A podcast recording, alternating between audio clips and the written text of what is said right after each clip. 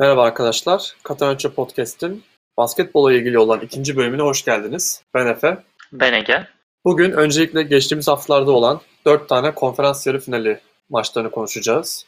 Sonrasında da konferans finalleri hakkında vaktimiz kalırsa da drafta ve bu sezon sonunda yaşanabilecek takas hamlelerine, yeni oyuncu imzalamalarına da değinmeye çalışacağız. Hemen bir özet geçmek gerekirse Milwaukee Boston serisinde ilk maçı Boston kazanmıştı ama sonra Milwaukee 4-1 ile seriyi geçti.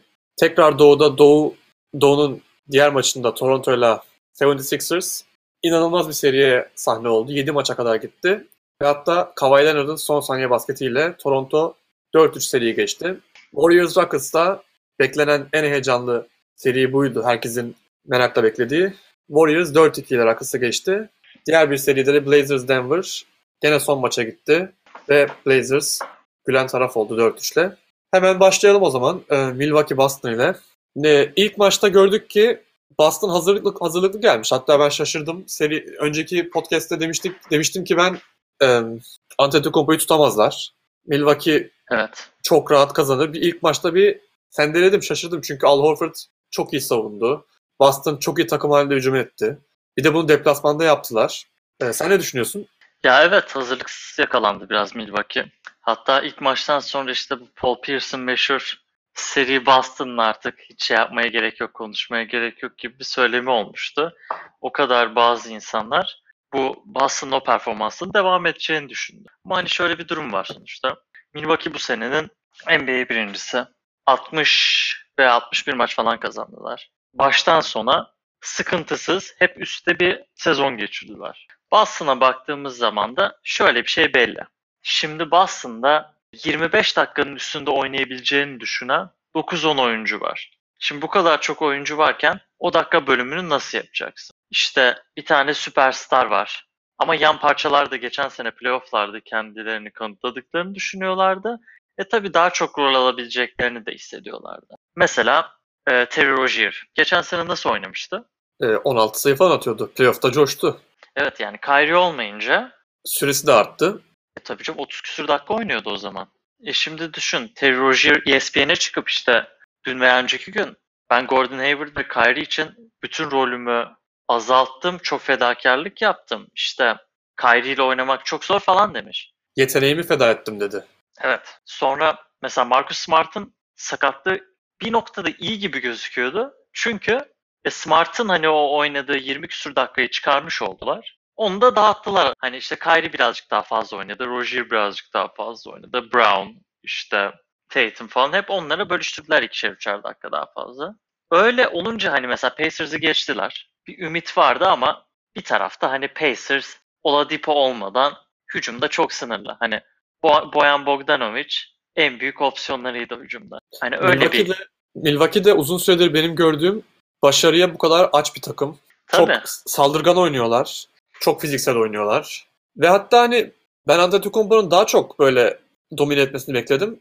O kadar olmadı. Takım halinde gene kazandılar. E, Tabii yani şimdi oradaki sistem hani böyle LeBron'un Cleveland takımları gibi olmaktan ziyade birazcık daha sorumluluğun paylaştırıldığı hani Antetokounmpo yine gidip atabilir 40 sayı işte 20 rebound alabilir falan ama takımlar normal olarak ona çok odaklandığı zaman da güvenebileceği ikinci, üçüncü, dördüncü parçaları var. Mesela George Hill geçen seneki özellikle Golden State'le oynanan Cleveland'ın Golden State'le oynadığı finalde dökülen George Hill inanılmaz performanslar gösterdi Boston'a karşı. Hem şut yüzdesi olarak hem sayı katkısı olarak Bledsoe kötü oynadığı zaman bile George Hill gibi hani veteran, Spurs'u görmüş, Indiana ile önemli konferans finalleri oynamış bir tecrübe sonuçta. Güzel bir performansa imza attı o da. İşte Middleton iyi bir ikinci parçaydı. Bledsoe'nun iyi kötü maçları oldu. İşte diğer bench'ten de Pat Connaughton'lar, işte Ersanlar, Mersanlar. Onlar da en azından kötü olmayan performanslar çıkarınca tıkır tıkır işledi Milwaukee Bucks'ın o makinesi ve geçtiler seriye.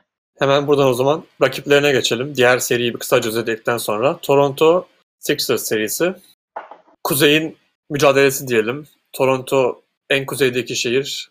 E, Philadelphia'da kuzey sayılabilecek bir şehir. Hı hı. İki takım da birbirini deplasmanda yenmeyi başardı. Seri son maça gitti. Toronto'daki son maça. Herkes dökülüyordu son maç. Artık piller bitmiş. inanılmaz savunmalar. Daha doğrusu savunmadan ziyade hücumdaki beceriksizlikler biraz da. İnanılmaz bir son çeyreğin ardından Kawhi Leonard belki senelerce unutamayacağımız eskiden küçüklüğümüzde olurdu hani bu piyano çalardı. Sonra yavaş çekimde Evet. e, hani Böyle şey arkadan ya da Kanye West'in Amazing'i çalıyor falan. İnsanlar zıplıyor, şey yapıyorlar Evet. falan. o çok eski NBA havasını Aynen. kafamda canlandırdım yani Kawhi Leonard'ın o şutuyla. Top 4 kere sekti ve girdi. Yani böyle Yani- Kobe'nin Jordan'ın atacağı bir şut gibi. Çok tarihe Yani. geçecek bir şut yani. Seri bitiren bir şut. 7. maçta özellikle seri bitiren bir şut. Serinin kısa Yani. bir özeti sence ne oldu bu seride? Ya çok ilginç bir seriydi. Bir defa şunu görmüş olduk. Yani Kawhi Leonard bu ligde ne olursa olsun kişiden kişiye değişebilir ama en iyi 3-4 oyuncusundan biridir. İşte Durant'ler, LeBron'lar, Giannis'ler, Harden'lar falan klasmanında bu playoff'lara şu ana kadar damgasını vurdu. İkinci turda hani bu Philadelphia'ya karşı NBA tarihinde bir playoff serisinde en çok sayı atan ikinci oyuncu olmuş bir seri için. Birinci de 1993 finallerinde Michael Jordan. Yani düşün Kawhi 30 küsür sayı ortalamayla oynadı. Son maç 39 şut atmış. 41 sayı 41 attı değil mi? Evet. Aynen 41 sayı attı. 39 şut attı. Sebebi eğer izlediysen son maçı. Ya Toronto'da kimse şut atmak istemiyordu. Eller titriyor değil mi son maç? Eller çok titredi. Siakamlar, Lowry'ler, Van Fleet'ler falan hep direkt topu aldıkları an kavaya atıp şey yapıyorlardı. Bir Ibaka fena oynamadı.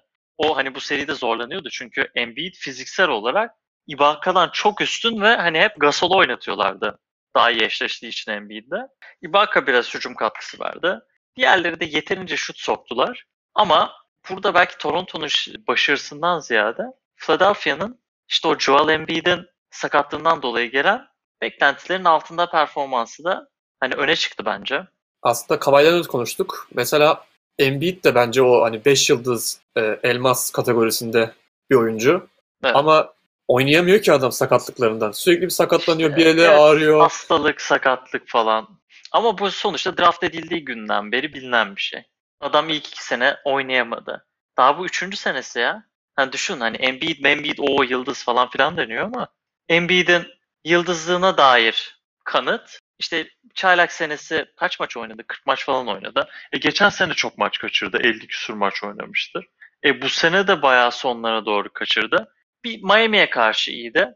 Geçen sene Celtics'e elendiler. Ki Celtics'e karşı da favori gibilerdi. E bu sene gördük yani hani normal sezonda herkes iyi oynayabiliyor ama playoff'larda bir işte Philadelphia'nın o farklı kazandığı Toronto maçı harici sonlara doğru çok şey yaptı. Şut performansı düştü.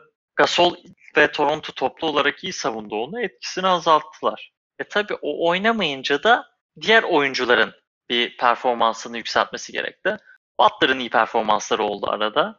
Ama mesela Simmons işte çok hayal kırıklığı maçları da oldu. İyi maçları Tek da oldu bir iki tane. Evet işte yani o istikrarı ve sonuçta onların dört tane ana yıldızı var ya şu an takımda. Hatta hani dört buçuk diyelim Redick de sayılabilir. Ya en azından ikisinin üçünün çok iyi oynaması lazım kazanmaları için. Çünkü yedek pivotları 3 tane var hiçbirini oynatamıyorlar. Yani belki maçları izlerken gördüm Boban falan çok komik kalıyor. Yani o hiç zaten hem buralara hazır değil hem yavaş bu Çok yani yavaş kalıyor. ya mecburen oynayacaksın, oynatacaksın Embiid'i. Adam belki çok canı yanıyor oynarken ama Zaten Embiid Zaten- 45 dakika mı ne oynadı son maç? çıkarken Hani- ağla- ağladı zaten şeye giderken. Yani böyle bir şekilde de kaybetmek en kötüsüdür. Şey olur fark da kaybedersin. Belki biraz daha az koyar da. Nes 4 kere sekiyor son saniye anı. İnsanı hakikaten üzebilecek bir durum. Ama hani buradan şunu gördük. Şimdi eee Milwaukee-Toronto eşleşmesini kısaca şey yapacak olursak. Şimdi Kyrie özellikle son 3 maçı Milwaukee serisinin çok kötü şut attı. Çok fazla attı ama çok isabetsiz oynadı. Şimdi Kawhi bu kadar kötü oynamaz. Belli. net iyi oynayacağı belli. Hatta şimdi savunma eşleşmesi olarak da genelde Chris Middleton'ı Kawhi'ye verirlerdi. Ama bu seride hani Chris Middleton'ı durdurmakta zorlanırsa belki bir Giannis hamlesi bile yapabilirler. Bir Antetokounmpo Kawhi kapışması hoş olur tabii. Evet. Çünkü şey düşündüm hani Toronto'da kim savunabilir Giannis'i diye. Yani muhtemelen Siakam'ı falan vereceklerdir. Ama Kawhi'nin da Giannis'le eşleşme olasılığı çok yüksek birçok pozisyonda. Bu şeye bakılırsa Toronto zor geçti bu seriye. Kolay bir seri olmadı onlar için.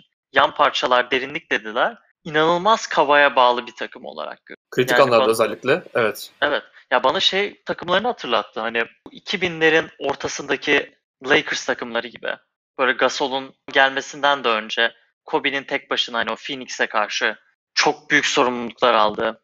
Takımın ikinci yıldızı Odom olduğu yıllar. Evet evet o dönemler gibi. Kyle Lowry All-Star diyoruz da hani playoff'ta hep performansı düşüyor. E Siakam da daha sonuçta 3. senesi mi ne?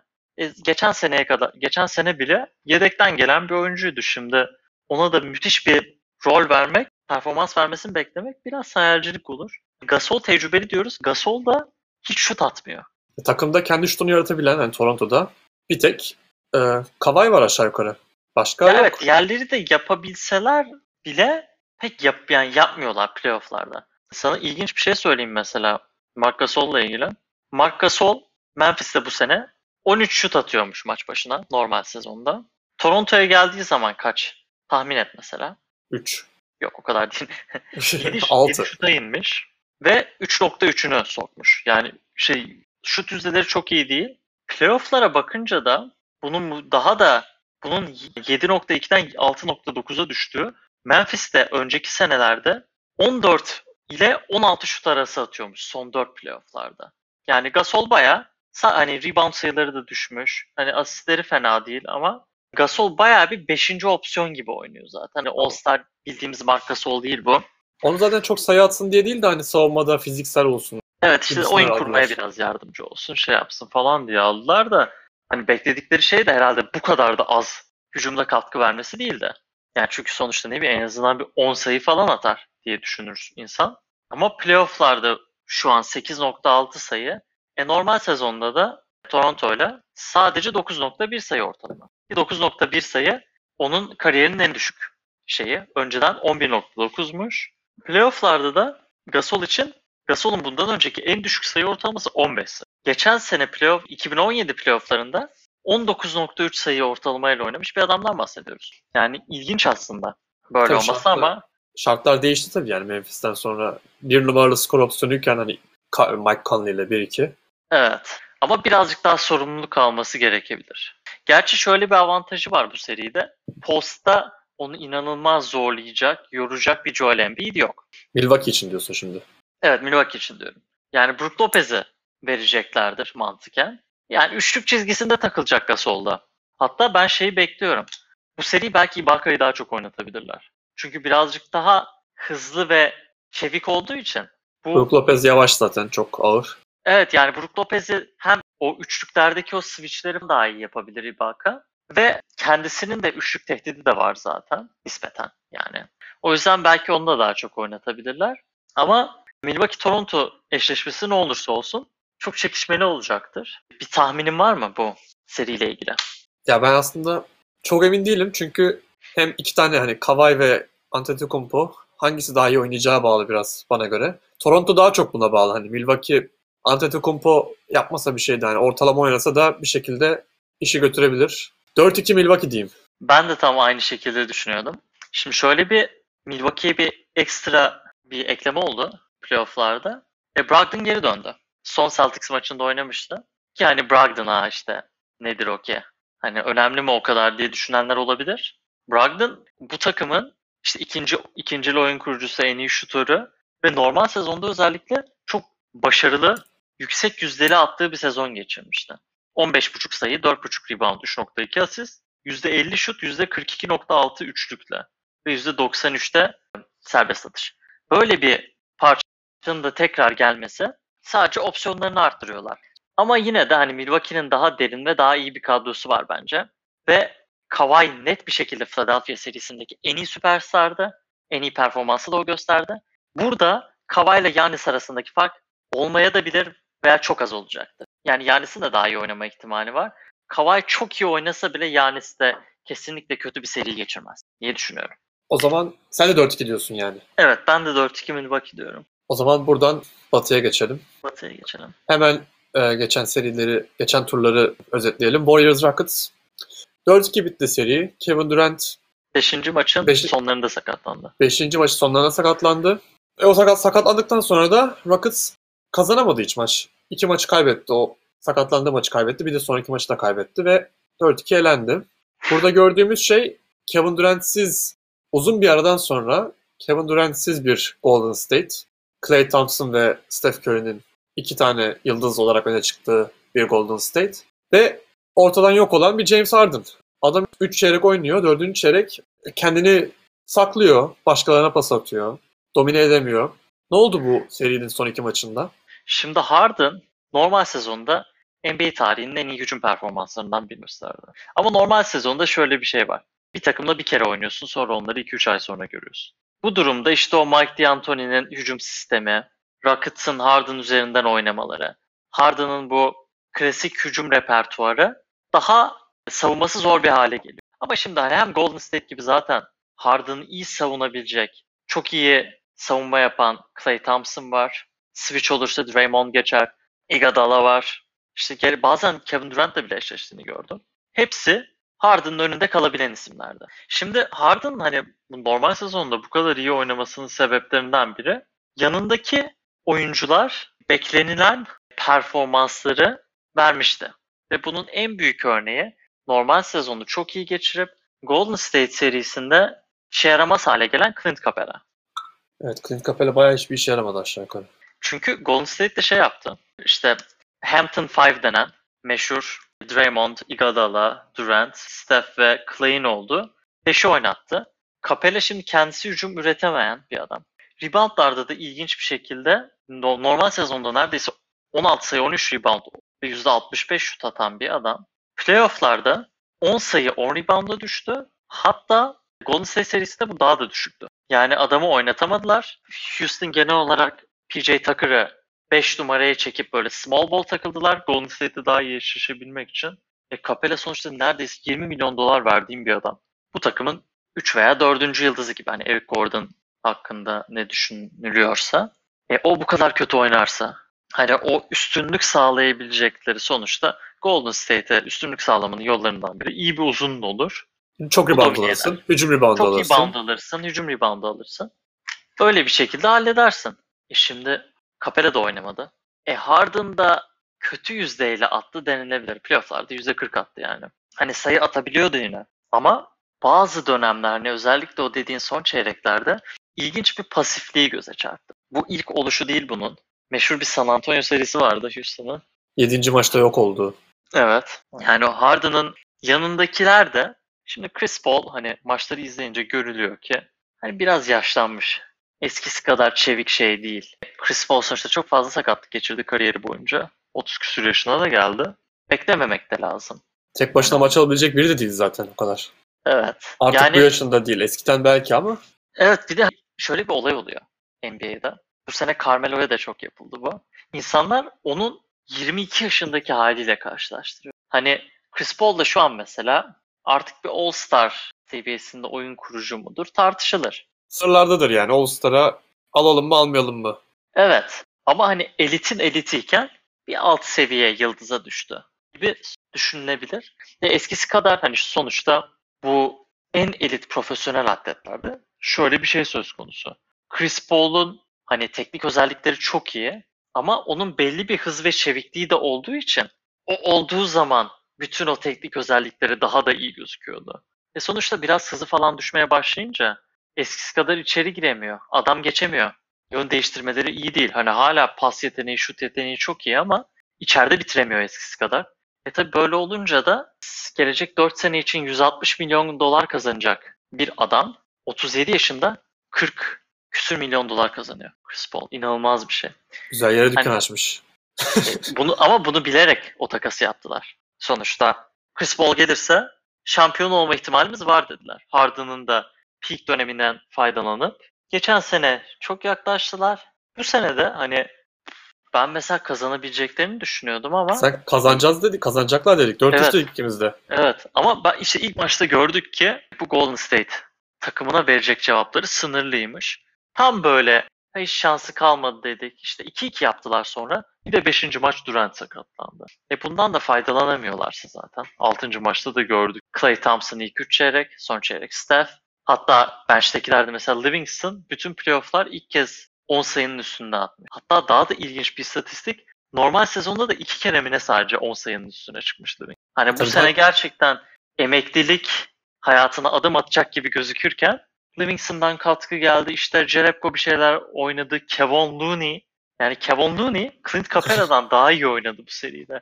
Ki Looney'i biliyoruz yani sınırlı bir adam. Çok bir şey yapamaz ama rebound aldı. E, pota altında biraz bitirdi. Eğer Capela Looney'e ezecek bir performansı gösteremiyorsa nasıl kazansın Houston? Ki Eric Gordon da çok iyi maçlar çıkardı. Eric Gordon ekstra iyi oynadı. Beklenen, hani beklenenin fazlasını verdi belki de hatta. Çünkü sezonun başında özellikle hiçbir şey sokamıyordu. Sonra birazcık daha iyileşti. Yani playofflarda Harden ikinci adamı gibi o oynadı daha çok. Chris Paul'dan bile önde gözüktü birçok maçta. Tabii kötü bir yenilgi oldu Houston için. Bundan sonra da ne yapacaklarını kestirmek zor. Mecburen bu takımla devam edecekler çünkü Chris Paul'un kontratı asla takas edilemez, imkansız. NBA'de hiçbir genel menajer bu kontratın yanına bile yaklaşmaz. E tam Harden'da 30 yaşında. Hani o da daha gençleşmiyor artık. Hatta bence peakini görmüş bile olabiliriz. E Capela işte Eric Gordon falan onlar da seneye kontratları var ama yine Daryl Morey'nin oradan buradan işte Daniel House'tur. Mesela Austin Rivers iyi bir seri geçirdi. İşte o Iman Shumpert'lar, Nene. Yani o tarz böyle bir iki katkı verecek adam daha bulup tekrarını da denerler. Tabii canım Çünkü- bir dahaki yani her türlü şampiyonluk adayıdır yani ve yani tehlikeli bir takımdır. Evet bir de hani eğer Durant veya Clay'den biri ayrılırsa Golden State'ten Zaten dengeler şaşar o zaman. ben yine Golden State'in şampiyonluğun önemli favorilerinden biri olacağını düşünüyorum. Durant olmasa da. Zaten gördük Durant olmayınca daha bir eski hallerine döndüler diyelim. Takımı gibi oynamaya başladılar. Yani hani Durant çok top domine eden biri değil hani aslında. Topu getirip yani Kyrie gibi değil. Ama belki hissiyattan ötürü hani Durant sürekli bir sigorta gibi olduğu için pas atıyorsun. Her türlü sayı atıyor.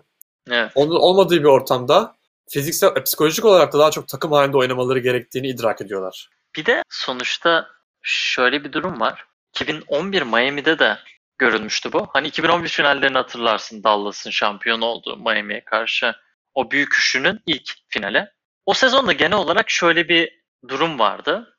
LeBron'la Wade o takımın bir A ve bir B'si gibi oynuyorlardı. Yani ikisi de takımın en iyi oyuncusu gibi, lideri gibi oynuyorlardı. Ve görüldü ki o işe yaramıyor. Her takımda hani çok büyük istisna hani Kobe Shaq takımlarında bile genelde bir birinci adam var. Şampiyon Shaq- oldukları seneler. Shaq birinci birinci adam. Zaten o üçlüden, üçlü şampiyonluktan sonra 2003'te işler karıştı biraz. Shaq süre işte bir 20-30 maç kaçırdı benim hatırladığım. E, o sırada Kobe de çok iyi oynadı. Bu meşhur bir serisi vardı. 40 sayıların üstünde attı. Harden'ın da işte bu sene onları geçti. O zamandan sonra işte o denge bozuldu orada da. E şimdi Golden State'e geldiği zaman Durant sonuçta geldiği takımda son iki senenin MVP'si vardı. Son iki seneden önceki senenin MVP'si de Durant. Şimdi hani 1A 1B gibi yapmaya çalıştılar. O kadar yetenekli bir takım ki işe yaradı. Ama bu sene sanki Durant birinci seçenek, Curry ikinci seçenek gibi. Özellikle playofflarda Curry'nin biraz form düşüklüğü de olunca Durant net bir şekilde birinci adam gibi oynadı. Şimdi Durant sakatlanınca Curry bir anda şeyi fark etti. Ha hani ben hala çok rahat birinci adam olabilirim diye. E Clay fark etti. E Durant yokken ben ikinci skoreriydim bu takımın. Draymond fark etti. Ben savunmanın lideriydim. Oyun kurardım. Sayı da daha iyi atıyor. Ki Draymond iyi gözüküyor. Ha. Ben çok bitik görmüştüm onu bazı maçlarda bu sene normal sezonda. Draymond acayip oynuyor. E Iguodala falan da bir gençlik iksiri mi aldı? Ne yaptı anlamadım. O da kaçırmıyor Evet. boş kaldığı zaman. Evet evet. En çok smaç basan insan oymuş galiba bu playofflarda. Öyle hiçbir şey de gördüm. Zaten çıkan ilk 5 2015 şampiyonluk ilk 5'i gibi. Yok Durant'siz. Şey yani- 2015. evet işte yani Bogut. Şimdi Bogut'u da geri gelince mesela bu e, Portland maçın ilk 5'i 2015 takımında Iguodala yedekten geliyordu. Harrison Barnes ilk 5'te. Burada Iguodala da oynadı. Ama bir ilginç geldi ya. Hani Bogut'u, işte Draymond'u, Clay'i, Iguodala'yı falan beraber görünce o günler de aklıma geldi. Warriors gösterdi ki hani Durant olmadan bile çok büyük bir güçler ve bench'ten ufak ufak katkılar alırlarsa ve Curry de ortalama üstü performans gösterirse muhtemelen konferans finallerinde de çok zorlanmayacaklardır.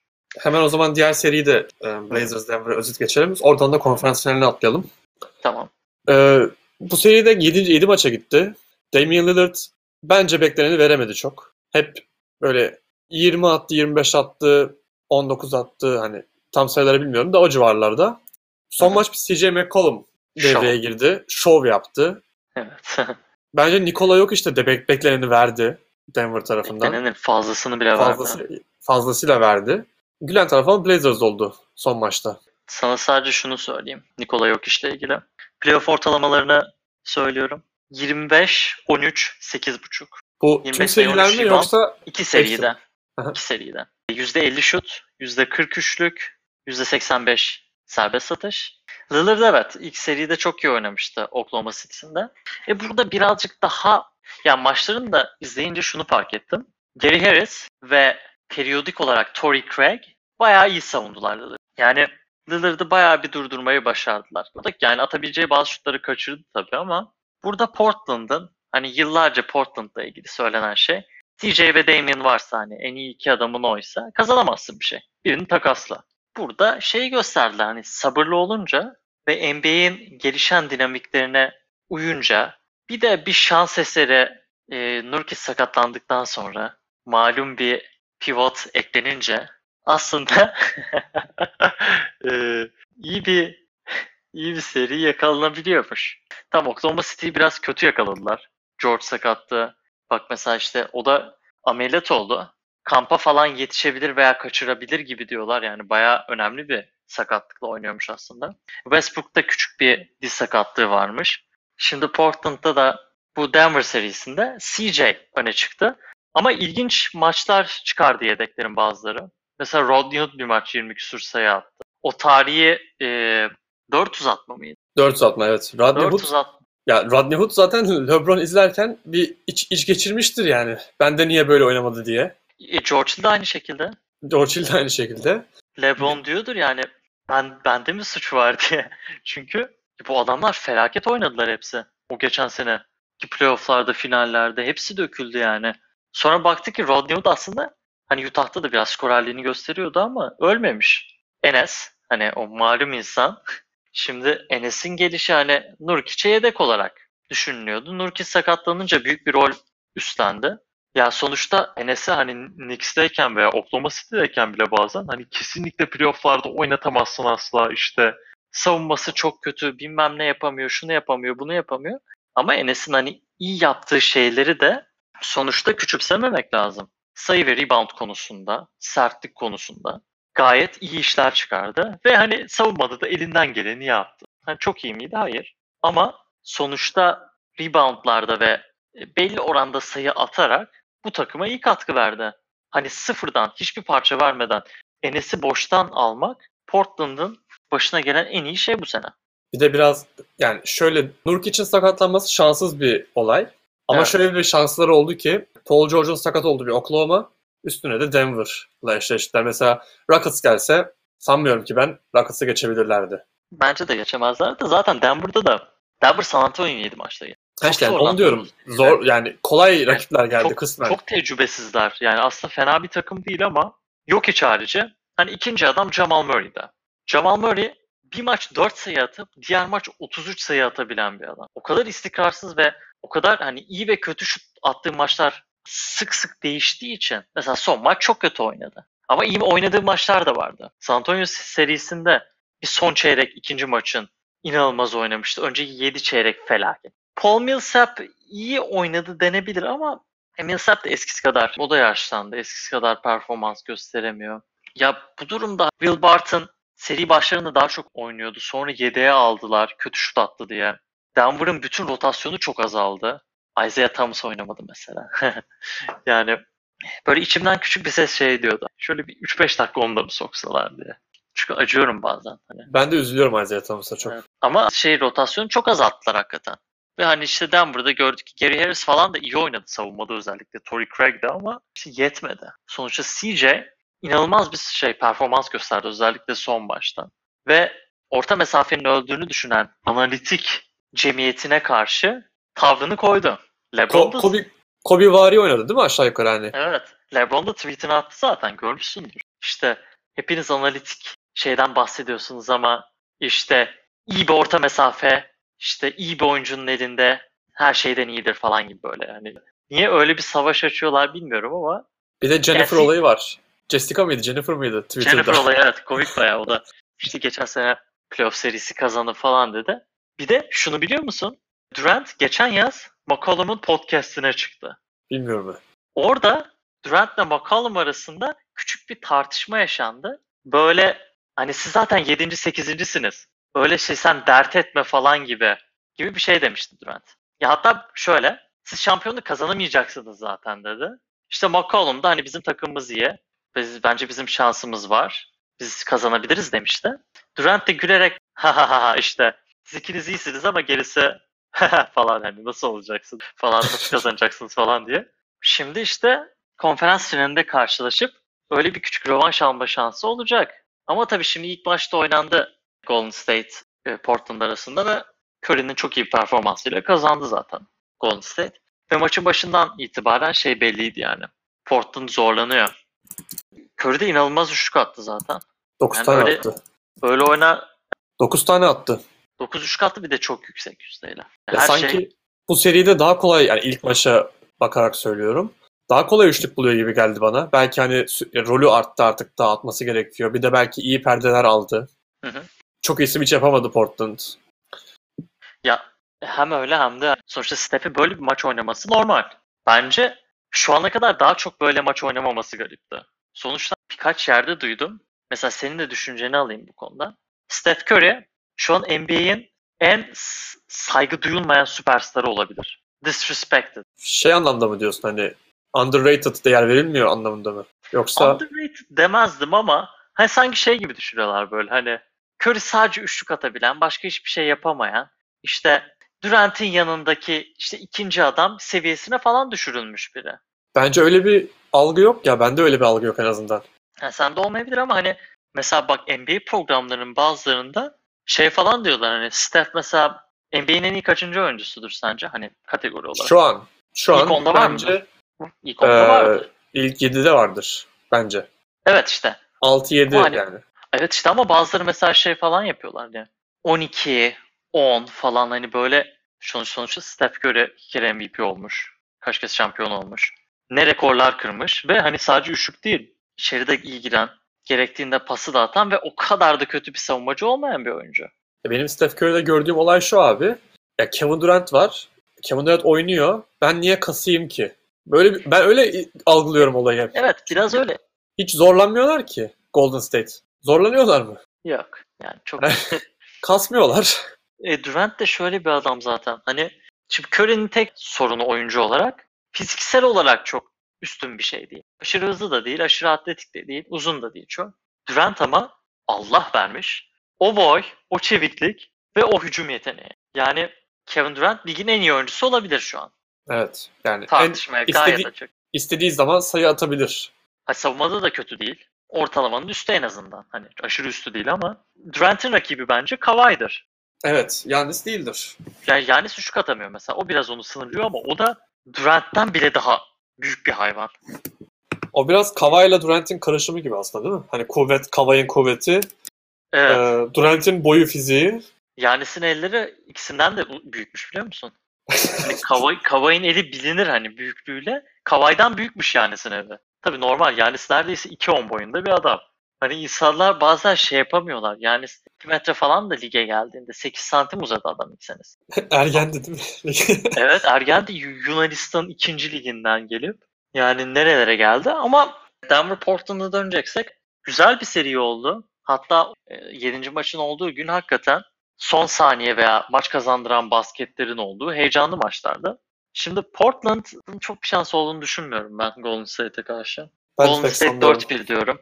Ben de Ben- Golden State 4-1 diyeceğim. Çünkü yani CJ McCollum, Damian Lillard hani oyun kurucu guardların kombinasyonu ne kadar iş yapar diye sorgulayabiliriz ama onun bir üst modeli var yani karşılarında. Steph Curry ile Klay Thompson. Ya bir de hani Durant kaç maç kaçırırsa kaçırsın yine yakın olacağını düşünmüyorum bu serinin. Hani Evet, ikinci bence maçta da yok. Durant Ee? gelmese bile yani. Aynen. Bence de geçecekler. Asıl izlenecek seri Toronto-Milwaukee buna nazaran. Katılıyorum ama ben hani şeyde görmek isterim. Steph Curry'yi sevdiğim için. Tek başına yani tek başına değil tabii de hani Durant'siz bu takım ne yapacak? Ya evet şimdi Durant gelince bu takım biraz antipatik oldu. İnsanların gözünde. Evet çok Hani- katılıyorum. Yani sonuçta 2016'da bile Golden State ne kadar popülerdi. Sevmeyen sayısı ne kadar azdı. 73 maç kazandılar o sene. Ama haksızlık gibi görüyordu insanlar Durant'ın bu takıma gelmesi. Hep öyle oluyor. Yani mesela LeBron'un ilk Miami'ye gidişi de hani herkes LeBron nefreti, Miami nefreti. Cleveland'a Evet. geldiği zaman herkes LeBron. O tanrı. Ama hani hepsi sonuçta zamanlama ve şansla alakalı. Şimdi Kevin Durant'in gelebilme sebebi Golden State'e 2016'da e, cap space 20 milyon dolar arttı. Bütün takımlarda bir anda boşluk oldu. 73 maç kazanmış bir takımın normalde öyle bir Durant gibi bir adama imzalama ihtimali yok. Bir tek o yaz olabilirdi.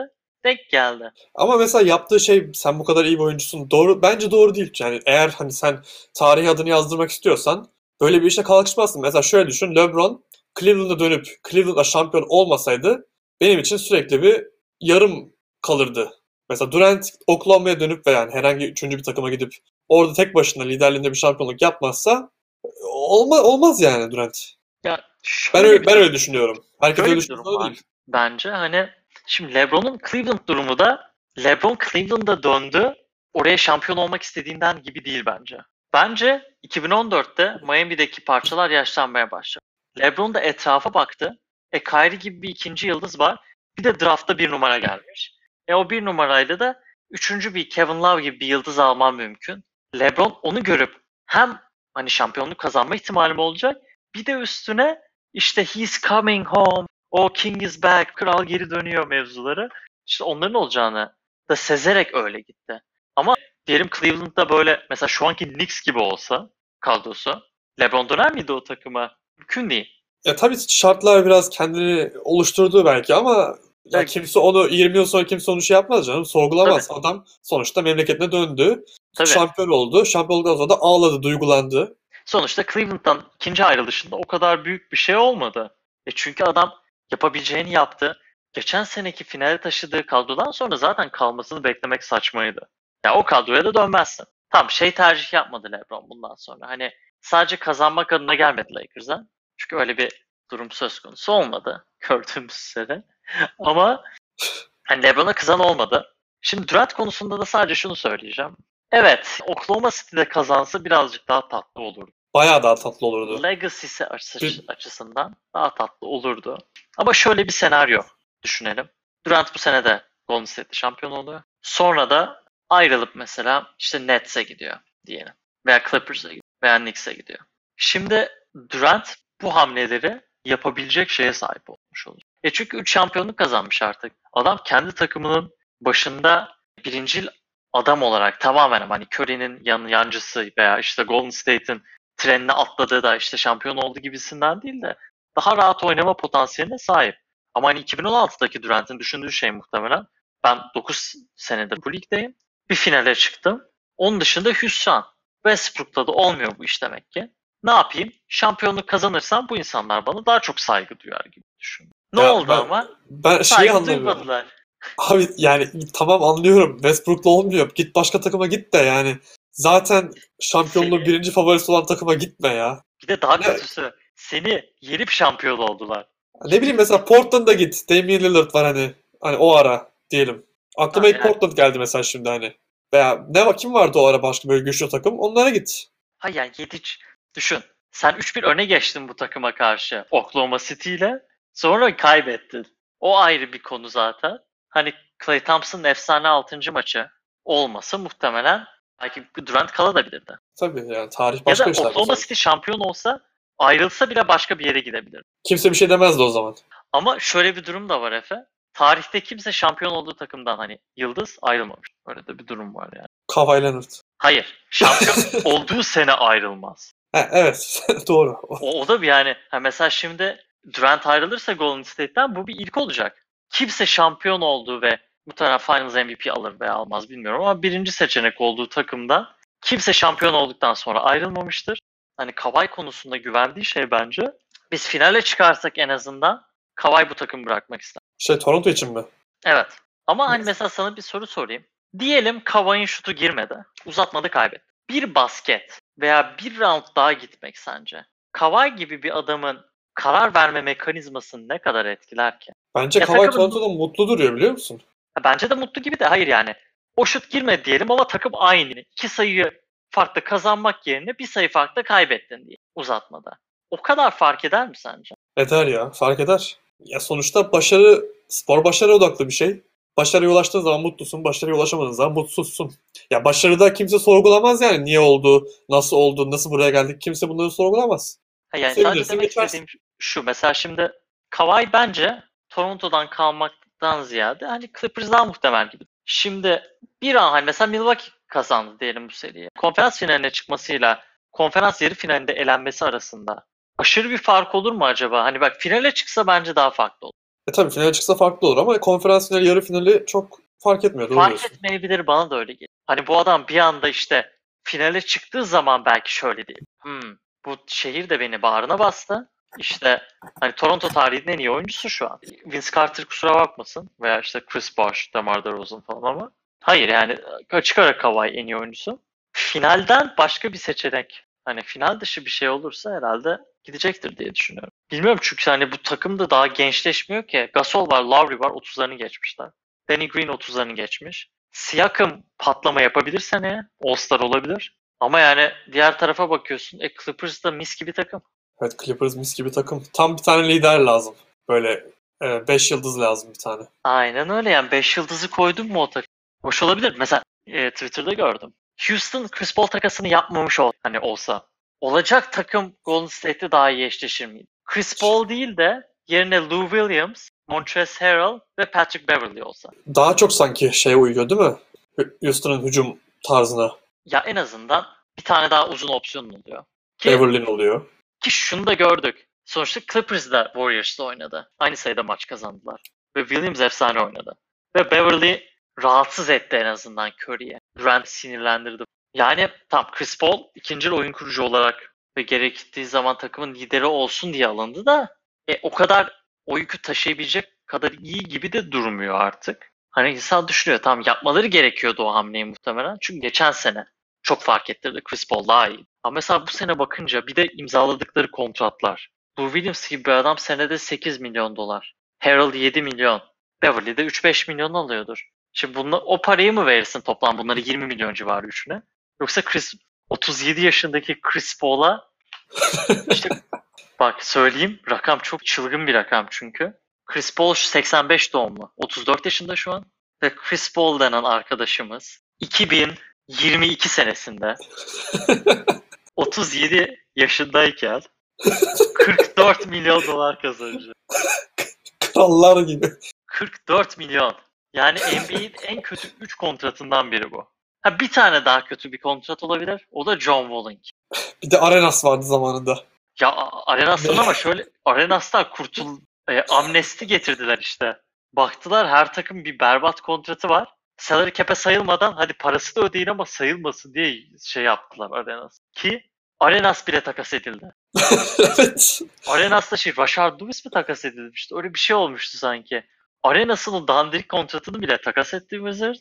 Ama John Wall'un Şimdi John Wall da çok kötü sakatlandı. Ve iki kez sakatlandı. Bir duşta düştüğü için bir de maçta. bir iki ay içinde hani iki defa sakatlandı adam. Şey diyorsun hani John Wall o hani bu sene ilk senesi olsa o extension'ın tamam hadi neyse. John Wall arkadaşımız 2023 senesinde 47 milyon dolarlık bir oyuncu opsiyonu var. Hayırlı Ee, olsun demek. Hayırlı olsun. 2023'te tam yaşı çok geçmiş olmayacak aslında. Yani John Wall kaç doğumlu? 90 doğumlu. 33 yaşında bir John Wall. 3-4 kere diz sakatlığı geçirmiş. Son 3-4 senede bir tane çok iyi sezonu var. Son 2 sezon geç 2018 senesi 41 maç. Bu sene 32 maç oynamış. Seneye de muhtemelen sezonun çoğu yok. E, diz sakatlıkları falan filan derken 2023 yılında yani bundan 4 sezon sonra 33 yaşındaki bir John Wall'a 47 milyon dolar. Yani John Wall o opsiyonu kullanırsa ki kullanmama Kullanır. ihtimali nedir? Yüzde sıfır. Yani o, o kadar iyi kazıklamışsın sen. Gidip sonra bu şeyi yapmayacak mısın? Hemen bir Ama- de draft konuşalım. Evet draft konuşalım. Draft sıralaması belli oldu. Bu yeni draft sisteminin ilk uygulandığı sene oldu. Eskiden en kötü takımın %25 kazanma şansı vardı. O oranları daha düşürdüler. Tanking olayını yani takımların bilinçli kaybedip işte iyi bir oyuncu alma şansı, iyi bir oyuncu için kalitelerini çok düşürmelerini engellemek için çok büyük sürprizler oldu. Şimdi eskiden ilk 3 seçilirdi bu şeyle. Burada ilk 4 seçiliyor. Ben de canlı izliyordum. Lakers'lıyım biliyorsun. Lakers'ın ismini görmeyince 11. sırada bir Şoka uğradım. Ama daha ilginci en kötü 4 takımdan sadece birisi ilk 4'te seçebilecek. O da en kötüsü olan Nick. Şimdi, Cleveland, Phoenix falan hep onlar 5-6 galiba değil mi? Evet. Yani Phoenix bu kadar bu kadar kötü bitirip şeye yazık. 6. seçiyorlar. Atlanta 8, Chicago 7, Washington 9, Cleveland 5, işte Lakers 4, Knicks 3, Memphis 2, New Orleans 1. New Orleans'ın durumu da çok ilginç. O takımın satılma iddiası durumu var. New Orleans seyircisi mesela birinci sıradan hani Zion Williamson'a gelecek mesela diyelim. İzleyemeyecekler. Yazık olacak adamlara. Takım başka yere Evet. gidecek belki. Şu an şu an için en azından gelecek birkaç sene için sanırım New Orleans yerinde duracak. Ama New Orleans'a bir numaranın gelmesi çok enteresan bir ikilem oluşturdu. Şimdi Anthony Davis 2018 playofflarında bunlar Portland'ı 4-0 geçip Golden State'e yenilmişlerdi. Bu sene beklentilerin altında bir sezon geçirdiler. Ama gökten bildiğimiz onlara 100 milyon dolarlık bir hediye inmiş gibi. Şimdi Anthony Davis acaba en azından sezona Pelicans'la başlayıp Zion'la oynamanın işte bu olayın getireceği şeyi görmek ister mi? Çünkü eğer Williamson beklenildiği kadar iyi oynarsa Davis'ten beri en hyped adam. Bu bir gerçek. Evet aşağı doğru. Şimdi Davis, Zion, Drew Holiday de var. E Pelicans da benim bildiğim hani Randall falan da vardı da Randall kontratında sanırım bir e, oyuncu opsiyonu var ama hani Randall olması bile Zion, Davis, Holiday işte yan parçalar aslında çok ilginç şeyler olabilir. Yani o takım en azından playoff'a girer bence. Ve Davis'in hani kalma şansını sıfırdan yukarı çeken tek olay bence bu olurdu. Evet Yani ama ben sanmıyorum ediyorum. artık. Bu kadar laf edildi, bu kadar konuşuldu, bu kadar küçük çaplı krizler oldu. Bu saatten sonra ben kalacağım demesi çocuk gibi. Zaten galiba gidici gitmek istiyorum. Yani draft sonucu benim kararımı değiştirmedi gibi bir açıklama yapmış galiba. Öyle deniyor da sonuç olarak onu şu an öyle demesi lazım. Ya da öyle açıklamalar yapılması lazım ama Zion'la oynama ihtimali de hani şimdi Davis'i mesela Knicks'e takas edelim falan diyorlar. Yani Knicks'te kim var ki? Kyrie veya Durant gitmeden oraya Knicks'ten hiçbir şey olmaz. Zaten bence Knicks bir numaralı piki de alamadığı için yani Davis için o üçüncü pik artı yani Knicks'te de hiç adam gibi bir parça yok. Hani Ne, ne verecekler ki bir şey yok ki Knicks'te. Hayır, ya onun yerine Tatum veya işte Jalen Brown'lu falan bir paket. Ben Brandon Ingram'ı tercih ederim. Çünkü en azından Ingram All-Star olabilecek bir oyuncu olduğunu gösterdi bence. Şimdi onda bir sağlık sorunu var. O biraz şüphe uyandırıyor insanlarda ama yani bu durumda hani Davis'in böyle inanılmaz isteyeceği nereye gidebilir gerçekten bilmiyorum. Hani şey, şeyde falan görmek isterim ya ben açıkçası. Atlanta'da falan. Atlanta'nın güzel bir genç koru var. Hayatta gitmez ama Davis. Keşke yani şu iyi oyunculardan biri öyle takımlara gitseler de bir şey olsa. Ya gideceği bir- yerden zaten bir sene sonra muhtemelen ayrılacak. Ya, yani gideceği yer zaten onun kontrat yenilemeyeceğini hani hissederse almazlar onu. Kesin kalırım diyeceği yerler olması lazım. Mesela işte Knicks olabilirmiş, Lakers olabilirmiş, Clippers olabilirmiş, Nets falan belki. Ama onun harici çok şey olacağını düşünmüyorum. Yine de Pelicans için inanılmaz büyük bir şans oldu bu. Şöyle bir olay da var. Hadi de- diyelim Davis kalmak istemedi. Davis'i takas et, genç yetenekler al. Holiday artı, Zion artı birkaç genç yetenek geleceğin yine kurtulabilir. Trust the process. Bunlar da bir prosese başlayabilirler. Ama bir şey söyleyeyim mi? O kadar başlayamaya da bilirler. Holiday ve Zion varken hani Zion iyi oynarsa çok kötü olmayacaklarını düşünüyorum. Philadelphia senelerce rezalet ötesi takımlar oynattıkları için bu kadar iyi adamlar alabildiler. Adamlar Evet. çünkü iki kere de kötü seçtiler. Ona rağmen yani proses başarılı gibi duruyor. Jalil Okafor seçildi 3. sırada. Adam ligden neredeyse 10-15 dakika Pelicans'da oynayabilen bir adam oldu. Ki 2010 2015 draftında mı seçilmiş Jalil Okafor ya da 14 draftında mı öyle bir şey. Bir de şey seçtiler Nerlens Noel. Bir de en son seçtikleri. Yani evet. O zaten. Yani ona söylenecek bir şey yok. Çok üzücü bir durum.